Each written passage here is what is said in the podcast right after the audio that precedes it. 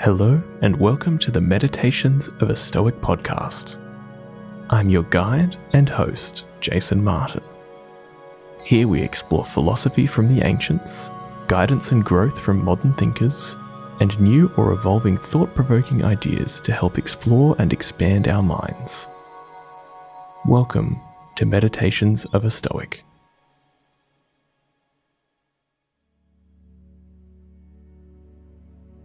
Hello and welcome again. I feel these past few episodes have been rather approaching on grand topics that have been plaguing the general populace at the moment. And one that I'm sure a lot of you are aware of is the concept of consciousness. I personally have been thinking and having discussions about this very concept. And the more and more I dive into it, the more and more I learn that we don't have set in stone rules or ideas of what we define as consciousness a lot of these conversations started out revolving around when we say an artificial intelligence or a general intelligence is conscious. But I would like to pose the thought into this arena of ideas and philosophy is that we need to define thoroughly what consciousness is before we can test machines if they are conscious.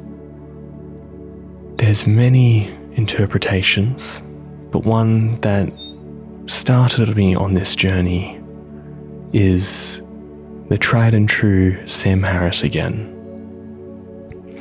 Consciousness is simply defined by Sam Harris as the subjective experience of being you no one else can feel this, and no one else can disprove this belief within you. That simple concept is both a blessing and a curse. To be conscious is to simply be you.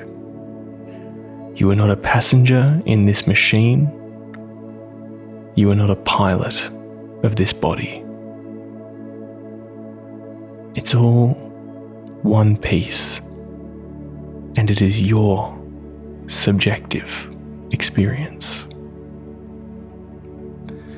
Now, Sam Harris is a non dualist, whereas there is the other opposing camp of duality that the mind and body are separate entities, but I like to simply adhere to that our mind and body do align as one. If your mind and thoughts, in my opinion, are impacted by the external world, by your diet, by impacts of social and society, I believe that we are one with our body and mind. Now, going down the concept of consciousness, however, is that it is simply your subjective view. And it is a very hard thing to prove that through scientific testing you experience your view of reality. You know you do. But how do you know I am conscious?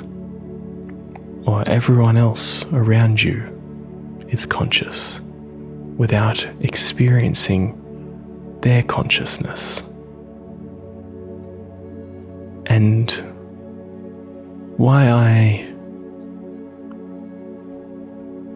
have concerns about the realm of where we delegate consciousness to exist is a lot of people, sadly, including a lot of the Stoics of the time, believed that humans are the only ones blessed with consciousness.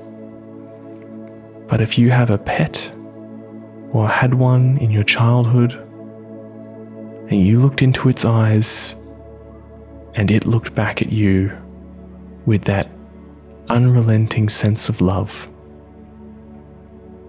you felt something behind those eyes thinking. And I feel like it is unjust to say that consciousness is only limited to the human experience. And that we need to be very careful and empathetic to all things living, breathing, and being. So, I hope that sparks some thoughts to look deeper into yourself, and I hope it wasn't too into the weeds. But I feel like it's an important conversation to have with those around you and to have with yourself. What makes me conscious? And that why am I blessed with the ability to have this subjective experience?